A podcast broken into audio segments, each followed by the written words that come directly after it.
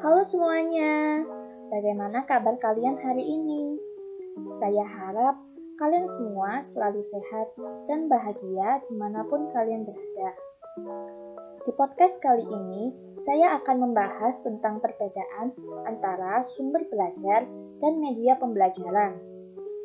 Kedua istilah tersebut tentunya bukanlah hal yang asing lagi di telinga kita, karena kerap kali kita dengar, terutama dalam dunia pendidikan. Nah, apakah kalian sudah memahami apa itu sumber belajar dan media pembelajaran? Jika belum, yuk mari kita menuju pembahasan. Apa sih sumber belajar itu? Sumber belajar memiliki cakupan yang lebih luas daripada media pembelajaran karena sumber belajar merupakan pendukung dari terlaksanakannya kegiatan pembelajaran. Sumber belajar merupakan segala sesuatu, baik yang sengaja dirancang maupun yang telah tersedia, yang nantinya dapat dimanfaatkan baik secara sendiri maupun bersama guna membuat ataupun membantu peserta didik dalam belajar. Secara umum, Sumber belajar terbagi menjadi dua. Yang pertama, sumber belajar yang dirancang, yaitu sumber belajar yang secara khusus dirancang atau dikembangkan sebagai komponen sistem instruksional guna memberikan fasilitas belajar yang terarah dan bersifat formal. Dan yang kedua, sumber belajar yang dimanfaatkan, yaitu sumber belajar yang tidak didesain khusus untuk keperluan pembelajaran dan keberadaannya dapat ditemukan, diterapkan, dan dimanfaatkan untuk keperluan pembelajaran. Di dalam sumber belajar terdapat beberapa komponen utama yang mendukung sumber belajar tersebut. Yang pertama, pesan, yaitu pelajaran atau informasi yang diteruskan oleh komponen lain dalam bentuk ide, fakta, arti, data, dan lain-lain.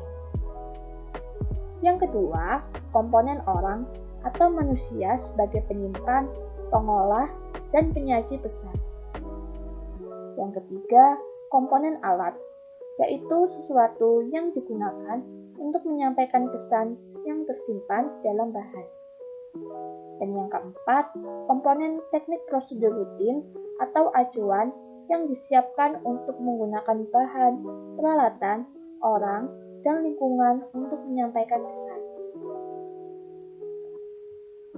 Sumber belajar berguna untuk mendukung dan mempermudah pencapaian tujuan belajar.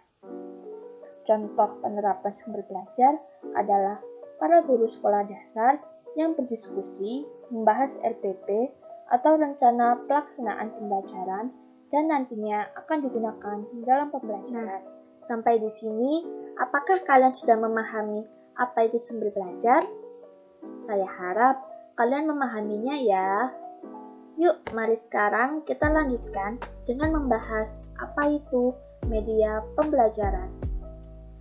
Sebelum mencari tahu apa itu media pembelajaran, ada baiknya kita mengetahui apa itu media terlebih dahulu. Kata media berasal dari bahasa Latin dan merupakan bentuk jamak dari kata medium yang memiliki arti pengantar atau perantara. Media digunakan sebagai pengantar pesan dari pengirim ke penerima pesan. Media digunakan sebagai perantara komunikasi untuk menyalurkan pesan dan informasi baik secara tercetak maupun audiovisual. Contoh dari beragam media yang ada di sekitar kita adalah buku, tape recorder, gambar, foto, video, film, grafik, dan lain sebagainya. Dengan demikian, maka penggunaan media pembelajaran dalam dunia pendidikan berfungsi sebagai alat bantu pengirim pesan, yaitu guru, untuk menyalurkan pesannya kepada penerima, yaitu siswa. Sehingga media pembelajaran dapat merangsang pikiran, perhatian, perasaan, dan minat para siswa dan proses belajar pun dapat berlangsung dengan baik. Contoh penerapan media pembelajaran dalam pendidikan adalah seorang guru sejarah SMA yang sedang mengajarkan materi kemerdekaan Indonesia pada siswanya dengan menayangkan film Soekarno pada layar proyektor kelas, sekaligus menjelaskannya. Dengan menggunakan media pembelajaran, maka dapat memberikan pengalaman konkret motivasi belajar, serta mempertinggi daya serap maupun retensi belajar siswa. Media pada hakikatnya merupakan salah satu komponen sistem pembelajaran dalam mencapai tujuan pembelajaran. Kriteria yang harus dipertimbangkan dalam pemilihan media pembelajaran meliputi tujuan pembelajaran, sasaran didik, karakteristik media, waktu, ketersediaan, konteks penggunaan, dan mutu teknis. Berbicara tentang sumber belajar dan media pembelajaran memang sering kali dikaitkan satu sama lain. Hal yang membedakan antara sumber belajar dan media pembelajaran adalah hakikatnya dan fungsinya. Sumber belajar merupakan segala hal yang berfungsi sebagai pendukung atau penyokong dari terlaksanakannya kegiatan pembelajaran. Sedangkan media pembelajaran berfungsi sebagai perantara yang mempermudah penyampaian dari sumber belajar. Sehingga sumber belajar merupakan pesan dalam pembelajaran, sedangkan media pembelajaran merupakan perantara penyampaian pesan yang ada dalam sumber belajar. Jadi, dapat dikatakan pula bahwa media pembelajaran merupakan bagian dari sumber belajar.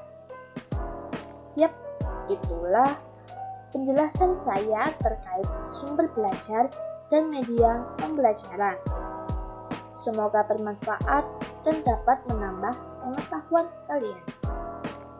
Terima kasih telah mendengarkan podcast ini sampai akhir dan sampai jumpa lagi di lain hari.